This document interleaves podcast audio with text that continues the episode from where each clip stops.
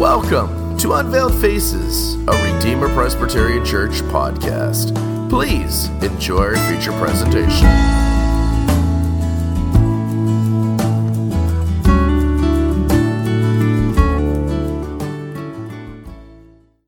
I don't know if you've ever noticed this, but the Bible never quotes anything Joseph said. The Bible never quotes anything Joseph said. Through all the interactions that Joseph had with the angel, with Mary, with the shepherds, with Simeon and Anna, we do not read a single quotation from Joseph. The closest we come to being told anything that he actually said is in Matthew 125, which tells us that he named Jesus Jesus. So, as it pertains to Joseph, the pattern in the Gospels is to tell us that the Lord spoke to Joseph through an angel, and then we read that Joseph did what the angel told him to do. In other words, the scriptures show Joseph always responding to God in obedience. And maybe this is why the Holy Spirit didn't see the need to record Joseph's actual words. Actions speak louder than words. Joseph's actions effectively communicate everything you and I need to know about him being a, a man who lived in obedient submission to whatever the Lord told him to do. Our sermon text provides three examples of Joseph responding in obedience to the Lord's instruction. Three times. Three times the Lord sends an angel to speak to Joseph, and three times we're not told anything that Joseph said, but we're told what Joseph did. All three times, Joseph responded to the Lord in obedience. The first time was when the Lord spoke to Joseph in verse 13 Arise, Take the young child and his mother, flee to Egypt, and stay there until I bring you word, for Herod will seek the young child to destroy him. The second time is when God said in verse 20, Arise, take the young child and his mother, and go to the land of Israel, for those who sought the young child's life are dead. And the third time is in verse 22 when Joseph was heading back to Israel, presumably back to Bethlehem, and the Lord told him to turn aside into the region of Galilee and settle there. What I want you to notice is uh, about the instruction that the Lord is giving to uh, Joseph is that it has to do with responding to threats and danger. It has to do with responding to threats and danger. The Lord is telling Joseph how he should lead his family in situations where there are threats and dangers to his family. And you'll notice that the primary action the Lord tells Joseph to take is to flee. Now, throughout history, God's people have often been uh, faced with the decision to flee or not to flee. The situation might be that of severe persecution such as what Jesus was facing in our sermon text. His very life was being threatened. Or the situation might be in the form of moderate persecution, such as the Jews were experiencing in the book of Nehemiah. Uh, Sanballat and his associates ridiculed the Jews, reproached the Jews, attempted to confuse the Jews, and tried to bring political opposition against the Jews to prevent them from rebuilding the wall around Jerusalem. Or the situation throughout history, the history of God's people, might have been even milder forms of persecution, such as when Jesus warned that people will say all kinds of evil things against you falsely because you're his disciple for no other reason than because you're his disciple. They're going to they're going to speak falsely about you, accusing you of things you've never done. Or when the Apostle Paul said that people defamed him and threatened him as if he were the scum of the earth. It's a milder form of persecution. Sometimes the situation God's people find themselves in involves civil laws and restrictions that prohibit God's people from worshiping God the way God requires us to worship Him. This is what uh, the, the situation that Daniel was experiencing. And this is what Shadrach, Meshach, and Abednego were experiencing. Sometimes the situation that God's people find themselves in is that we are surrounded by a sinful and depraved society. This was Lot's situation. Lot lived in Sodom, which was an exceedingly wicked town. Lot chose to live in Sodom because he thought it was a good career move. The wages were higher in Sodom. But while his bank account was growing, his family was falling apart. And 2 Peter 2, verses 7 and 8 say that Lot's righteous soul was tormented and oppressed every day as he witnessed the filthy conduct of the wicked people that he lived around. These are just some samplings of the type of situations God's, God's people often find ourselves in. And when we contemplate our response to these situations, one of the primary questions we need to consider is whether to flee from these situations or stand steadfast in these situations.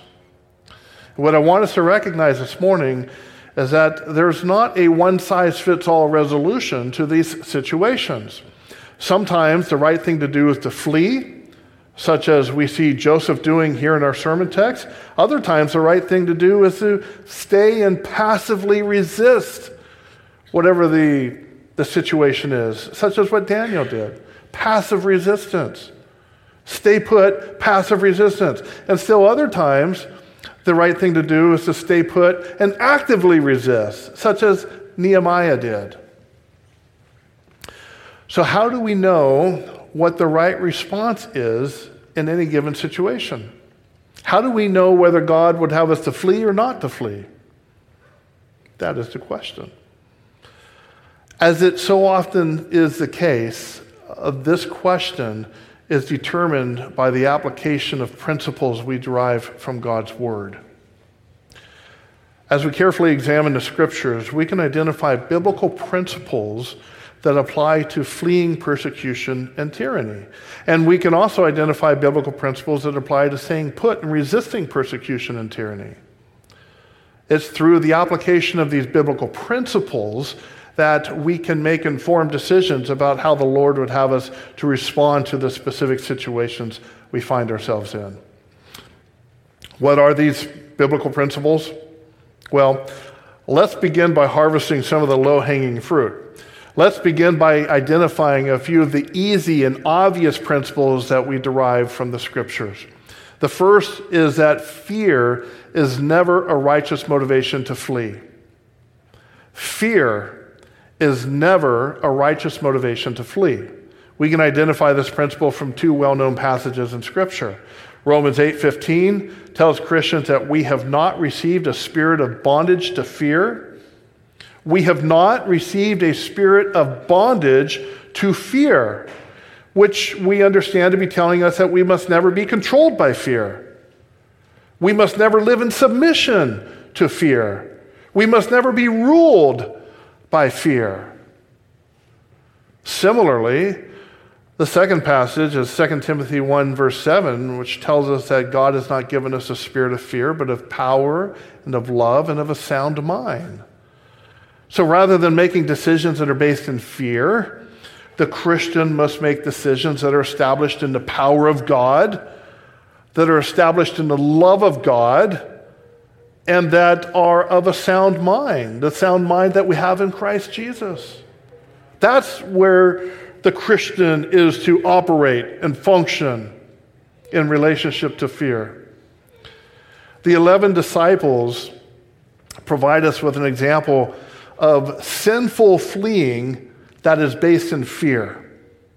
The 11 disciples give us a, an example of sinful fleeing that is based in fear. When Jesus was in the Garden of Gethsemane, a great multitude came out with Judas, the chief priests and the elders. Uh, there was a brief dialogue between Judas and Jesus. This is when Judas betrayed Jesus with a kiss. And then there was the incident when Peter drew a sword and cut off the, the, the ear of the high priest's servant. And then the mob of people armed with swords and clubs, laid hold of Jesus and arrested him and carried him away.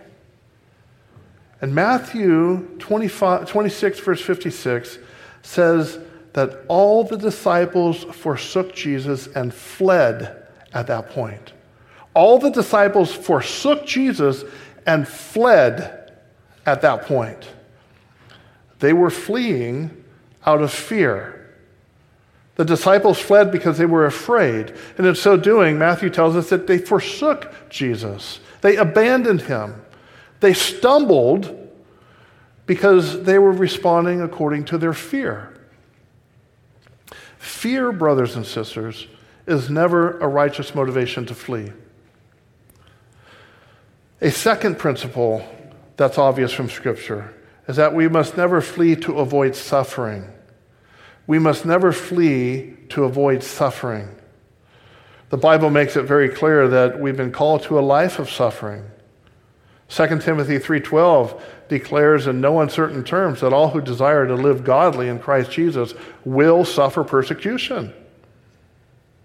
Do you, brothers and sisters, desire to live godly in Christ Jesus?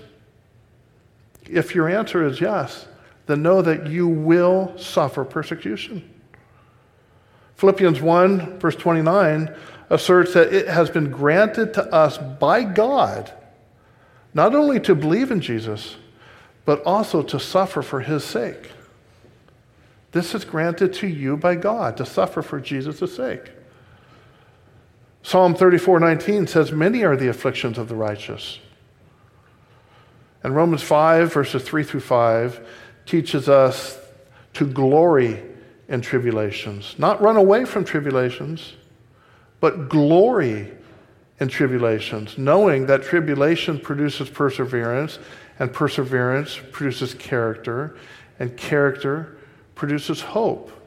And hope never disappoints because the love of God has been poured out in our hearts by the Holy Spirit who has been given to us.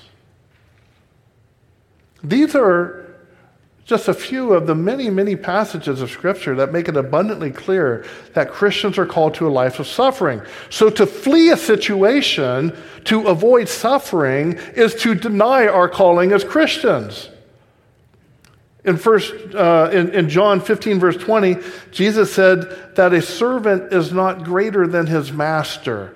If Jesus suffered hardship and persecution, then who are we to think that we should not suffer hardship and persecution? If Christ had to suffer and he's the greater, then why would we, the servants, think that we wouldn't suffer as well? And the third principle that's obvious from Scripture is that biblical love for the people of God will compel you to persevere in performing difficult work on their behalf. Biblical love for the people of God will compel you to persevere in performing difficult work on the behalf of the people you love. We see this in the statement Jesus made about the hireling in John 10, verses 12 and 13. Jesus said that the hireling is a kind of quote unquote shepherd who is unwilling to invest in the difficult work of caring for the sheep. He's unwilling to invest in the difficult work of caring for the sheep. The hireling will stick around as long as things are easy and going well. But as soon as the wolf begins to attack and scatter the sheep, the hireling flees. He flees, brothers and sisters. He flees. And Jesus said the hireling flees because he does not love the sheep. The hireling only loves himself, which is why when trouble and persecution arise, his only consideration is to take care of numero uno. So he flees. So we see that fear is an unrighteous motivation to flee. Trying to avoid suffering is an unrighteous motivation to flee. And failing to love the saints is an unrighteous motivation to flee. But what are some of the reasons why a person should flee danger and persecution? What are the principles we can use to determine that fleeing is a righteous response to a particular situation? And looking at our sermon text, you might think that it doesn't provide a lot of help in answering this question. After all, the Lord spoke to Joseph through an angel. if we had the privilege of an angel telling us exactly what the Lord wanted us to do, then we would be able to act with uh, the level of confidence that Joseph had as well. But we, but how do we act with that level of confidence when there's no angel telling us what the Lord wants us to do? Once again, this is where we draw upon biblical principles. God has given us principles, not just for knowing when it's wrong to flee, as we've already seen, but also for knowing when it's right to flee. And these principles are contained in scriptures and are given by inspiration of God and are profitable for making you complete and thoroughly equipped for every good work. And don't overlook the truth that the Holy Spirit dwells within you, brothers and sisters. He guides you into truth and reveals the mind of Christ to you. He gives you understanding of the commands and principles in the scriptures. And when you set your mind upon the things of the Spirit, you will walk in paths of righteousness, which is to say, God has equipped you with everything you need to respond to life situations with the same degree of confidence as if an angel had declared God's will to you. So let's look at our sermon text to see what we can learn in the way of biblical principles for righteously f- fleeing threats and dangers. And once again, I call your attention to three principles. Because I've already given you three principles, for the sake of clarity, I'm going to label these next three as principles four, five, and six. The fourth principle, which is the first principle of the second three, the fourth principle is that when the Lord wants you to flee a particular threat or danger, He will not only tell you what you are to flee away from, but He will tell you what you are to flee toward or to. We see both of these components in verse 13 of our sermon text. God tells Joseph to flee away from Herod, and he also tells Joseph to flee into Egypt. Now, I submit to you that if you think the Lord wants you to flee away from a particular situation, then you should have clarity on where the Lord wants you to flee to. In other words, if you do not have clarity on where the Lord wants you to flee to, then you probably should not be fleeing yet. Uh, it's probably premature to conclude that the Lord wants you to flee.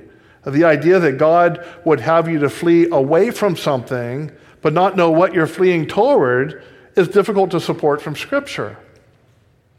Consider a few biblical examples of this principle.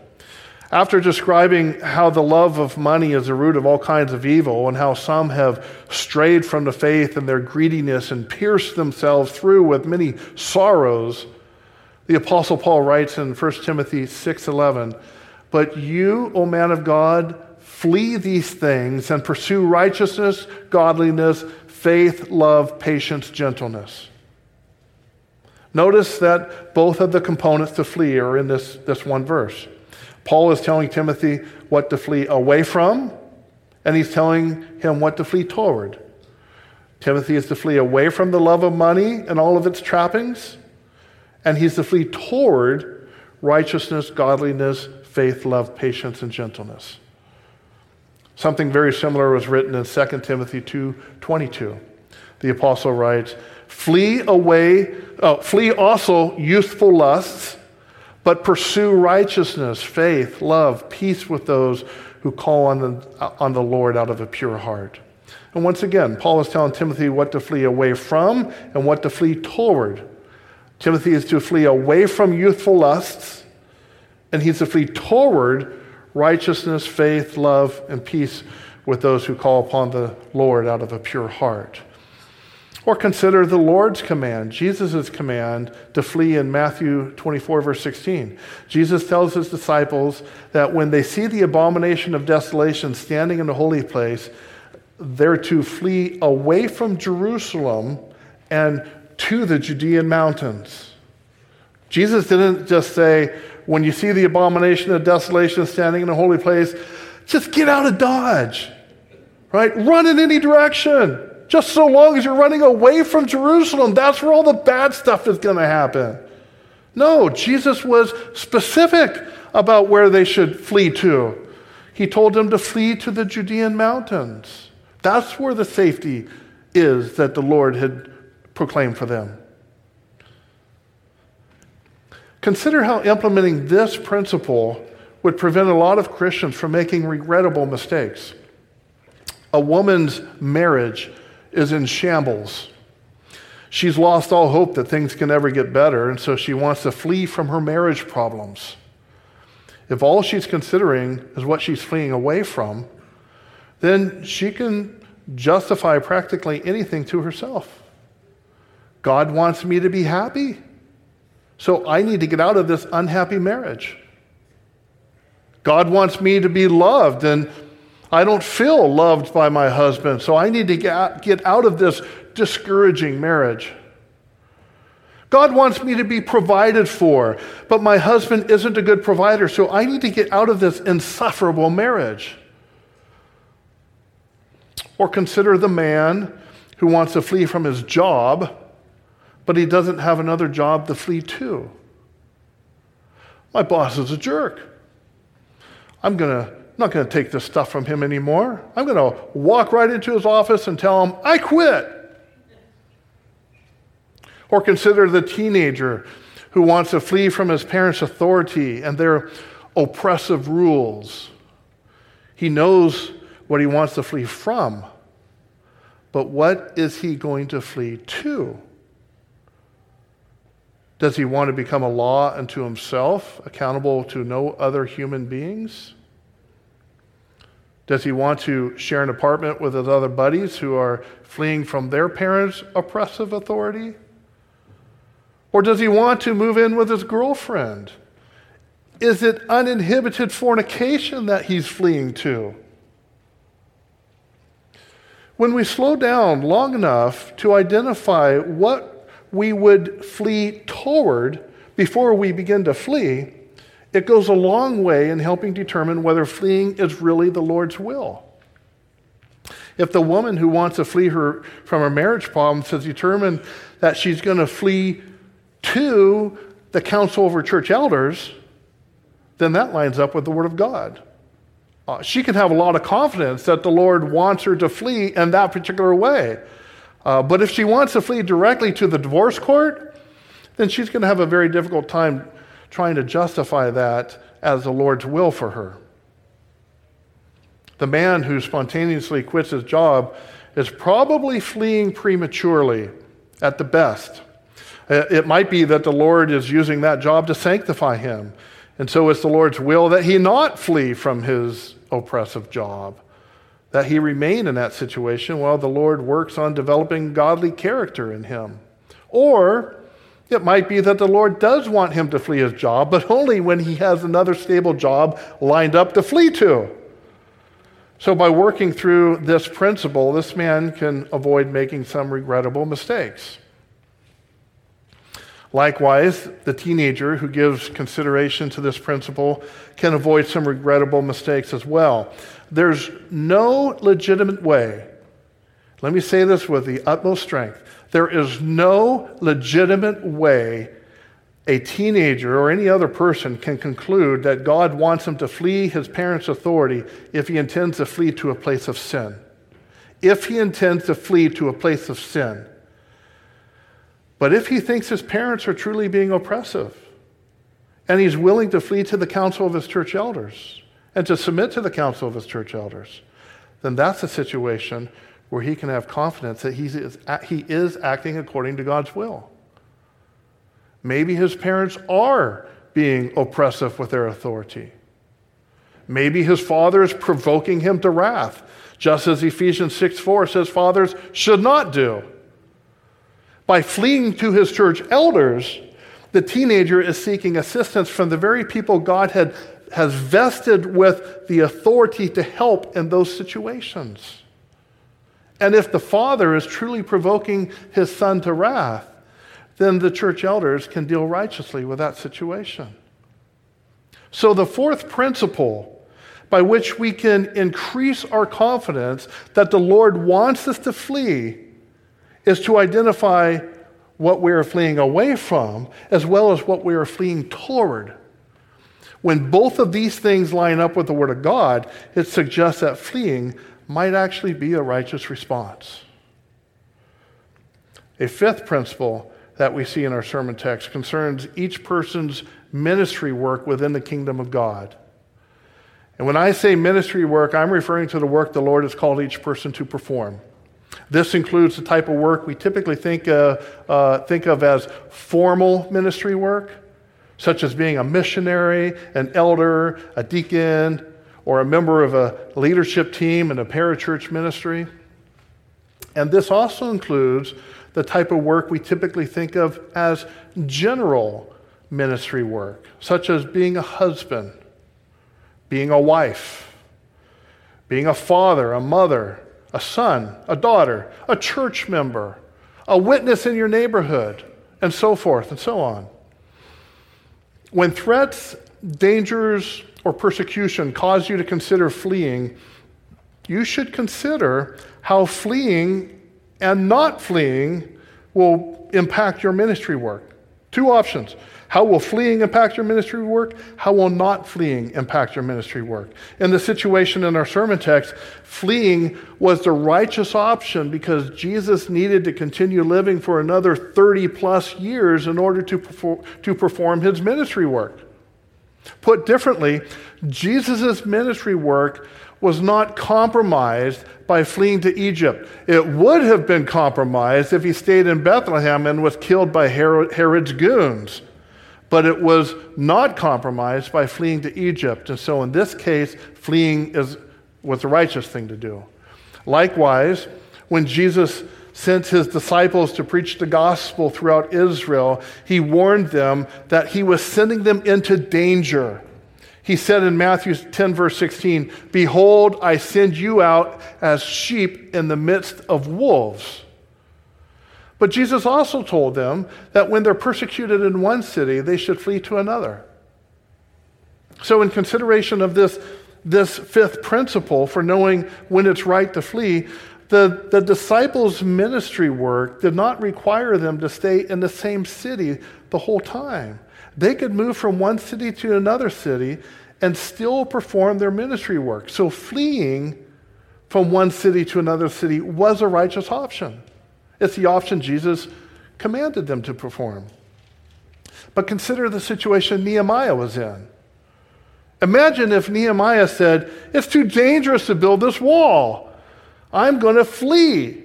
I'm going to go back to being the king's cupbearer in Babylon. It was much safer back in Babylon, and I was respected there. No, no. Given the nature of Nehemiah's ministry work, that was not an option for him. Nehemiah understood that God had put it in his heart to rebuild the wall around Jerusalem. And the Lord confirmed this calling to Nehemiah through some providential affairs that clearly displayed the hand of God. So if Nehemiah had fled from Jerusalem before completing the wall, he would have abandoned his work. Fleeing, therefore, was not an option for Nehemiah. It was not an option because it would have been detrimental to the ministry work the Lord had called Nehemiah to perform. Daniel was in a similar situation. Fleeing was not an option for him because it would have been detrimental to the ministry work the Lord had called Daniel to perform. Shadrach, Meshach, and Abednego were in a similar situation. Fleeing would have been detrimental to the ministry work the Lord had called them to perform. All of the above were willing to suffer whatever dangers and hardships befell them while performing the ministry work God had called them to. They were willing to die before fleeing from their, uh, uh, from their ministry work and fleeing in order to achieve personal comfort and safety. And this is what the writer to the Hebrews was referring to at the end of chapter 11 when he wrote about the faithful saints who were tortured and yet refused to be delivered. These faithful saints were willing to be imprisoned in chains, sawn in two, slain with a sword, live in caves, destitute, afflicted, tormented, because of their commitment to the Lord. Even though they had the opportunities to flee away from the torture and persecution, they refused. Why? Because these heroic saints knew by faith that they were called to suffer for Christ. They understood by faith that their ministry was a higher priority than their personal comfort. So they persevered through the dangers and persecutions, knowing that they would obtain a better resurrection, it says in Hebrews 11, verse 35. In other words, they knew the rewards which are stored up in heaven are greater for those who faithfully refuse to compromise one's calling and ministry. The rewards stored up in heaven are greater for those who refuse to compromise one's calling and ministry. They didn't want to be like Demas, the man who abandoned his ministry, the ministry that was entrusted to him, because he loved this present world, because he loved his comfort and the things of this world more than he prioritized the treasures which are stored up in heaven for the faithful.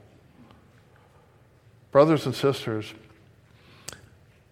each of us should have the mindset of those faithful saints who refused to abandon the ministry that was entrusted to them.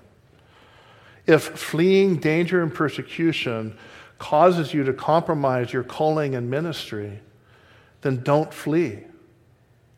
By faith, endure the chains of imprisonment. Suffer the reproach of Christ. Persevere through the torment, affliction, and destitution. Don't fear those who kill the body and after that have nothing more that they can do.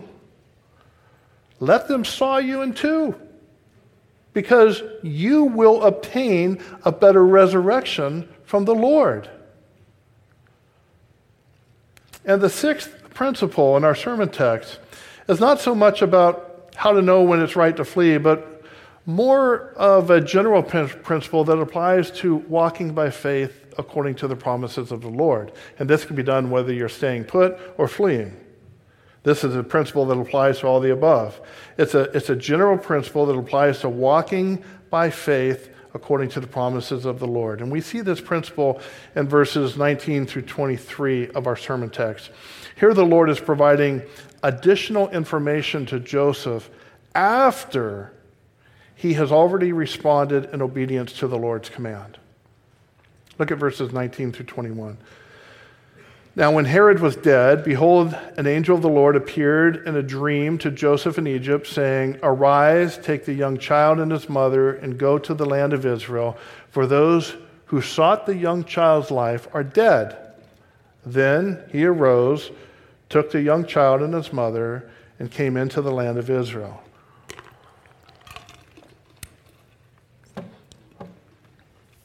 Notice where the Lord told Joseph to go in verse 20. God told Joseph to go to the land of Israel. The land of Israel. So Joseph obeyed the Lord's command. He took his family and began traveling to the land of Israel. Presumably, Joseph was heading back to Judea, to the town of Bethlehem, which is where his family was living when God told them to flee to Egypt. But then in verse 22, um, it tells us that Joseph developed a concern about going back to Judea. Uh, he heard that Archelaus was reigning over Judea. Archelaus was Herod's son. And while Herod was uh, a very accomplished ruler, albeit a wicked ruler, Ar- Archelaus was far less competent than his father was. And yet, he was equally wicked to his father. And as is the case with most incompetent rulers, they think that they have something to prove. They think that they have to prove themselves because they know they're incompetent. And so they often try to demonstrate this through an exercise of their power and authority in cruel and brutal ways. Uh, this is what Archelaus was doing, and this was concerning to Joseph. Verse 22 says that Joseph was apprehensive about bringing his family back into Judea with such a wicked man ruling over Judea. But realize, God never told Joseph to go back and return to Bethlehem. Nor did God tell Joseph to return to Judea. God merely told Joseph to return to the land of Israel. Israel is much larger than Bethlehem and Judea. Take a look at this map. Uh, from, from up here to down here is Israel, right? This whole region here is Israel. This is Judea. And in Judea is Bethlehem right here. All right, now down here is Egypt. So as Joseph and his family are traveling back from Egypt, and it says, uh, I think it was verse 20, that he, that he entered into Israel, he would have been coming into Judea down here, presumably heading to Bethlehem. Judea, as well as Samaria, were governed by Archelaus. But Archelaus did not govern Galilee. Archelaus did not govern Decapolis or Perea. Archelaus was only governing Judea and Samaria. And yet, when Joseph came into Judea, he understood that Archelaus was, was ruling over this region, and he was concerned about that. And so the Lord spoke to Joseph a third time in our sermon text, telling Joseph to turn aside to the region of Galilee, up here. So, Joseph coming from Egypt, heading somewhere into Judea, probably Bethlehem, and as this concern is weighing on his heart, God gives him more information. God says, Joseph, turn aside, go up to Galilee. It's not as if the Lord was surprised to learn that wicked Archelaus was ruling over Judea. And it's not as if the Lord didn't know earlier in the sermon text that he was going to direct Joseph to Galilee. It's simply the case that God first gave Joseph general information and only later gave him more specific information. So here's the principle we derive from this when you're walking in obedience to the Lord's will, He will continue to guide you into a better understanding of His will. When you're walking in accordance with the Lord's will, He will continue to guide you into a better understanding of His will. In Joseph's case, the Lord told him to go into Israel, and when Joseph acted in, obedience to that command, the Lord was pleased to provide Joseph with additional details, the details about going up into Galilee. And once Joseph got into Galilee, he quite naturally settled in Nazareth, which is the city where he and Mary had formerly lived. It's where they met, it's where they had formerly lived, and it's where they had many friends. Brothers and sisters, God calls us to walk by faith, not by sight. This is why the Lord frequently withholds details from us until the time we need those details. And this is sanctifying for us because it requires us to trust that the Lord knows what is good for us, that He knows what He's doing. Uh, it requires us to trust that the Lord knows where He's taking us and that the Lord knows how He's going to provide for us. And I say that this is sanctifying for us because we are people who prefer to walk by sight. We like to know all the details before we take the first step of obedience. We want to know how it's all going to work out so we can have the confidence of knowing that it will work out. But God doesn't often give us that information in the beginning. Instead, He requires us to trust Him. He requires us to walk a mile in order to see a mile. Let me give you an example of this from my own personal life. Prior to our children being born, Vicki and I were just barely meeting our financial obligations.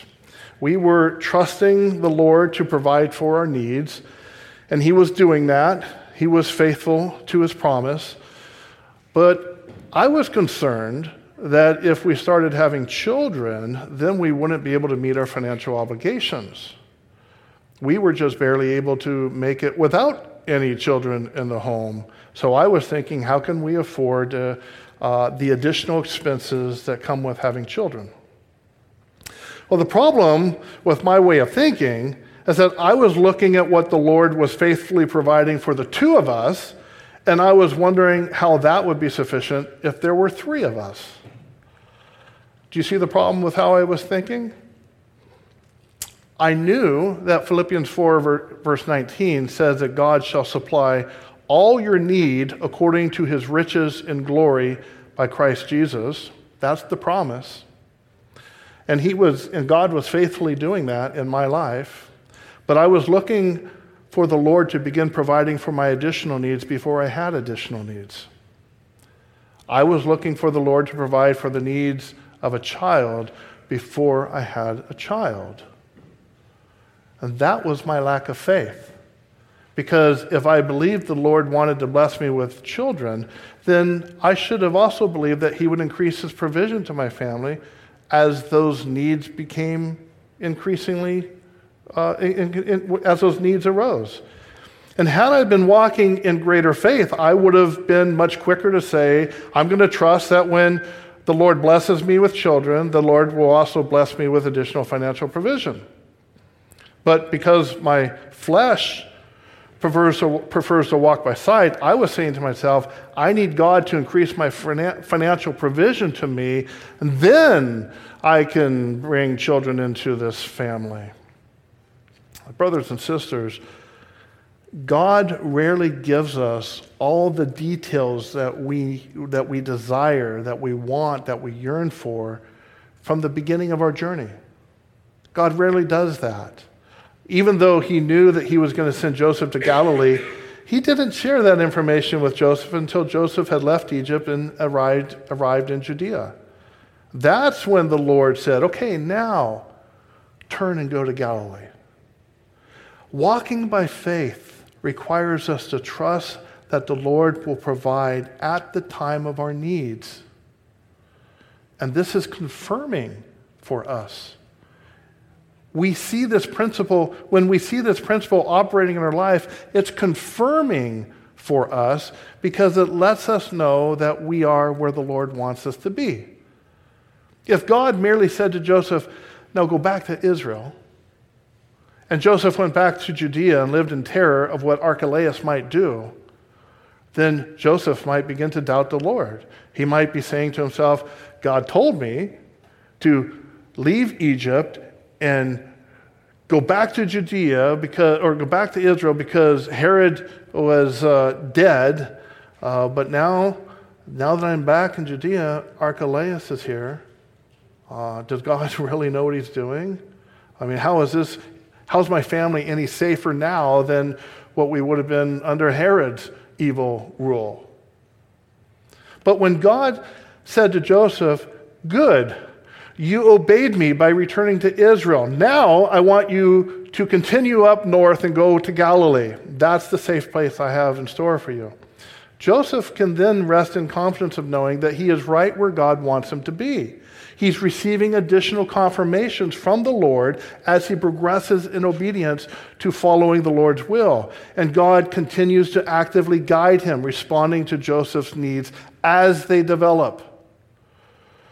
The same rule is uh, the same thing, the same principle is true for you and me, brothers and sisters.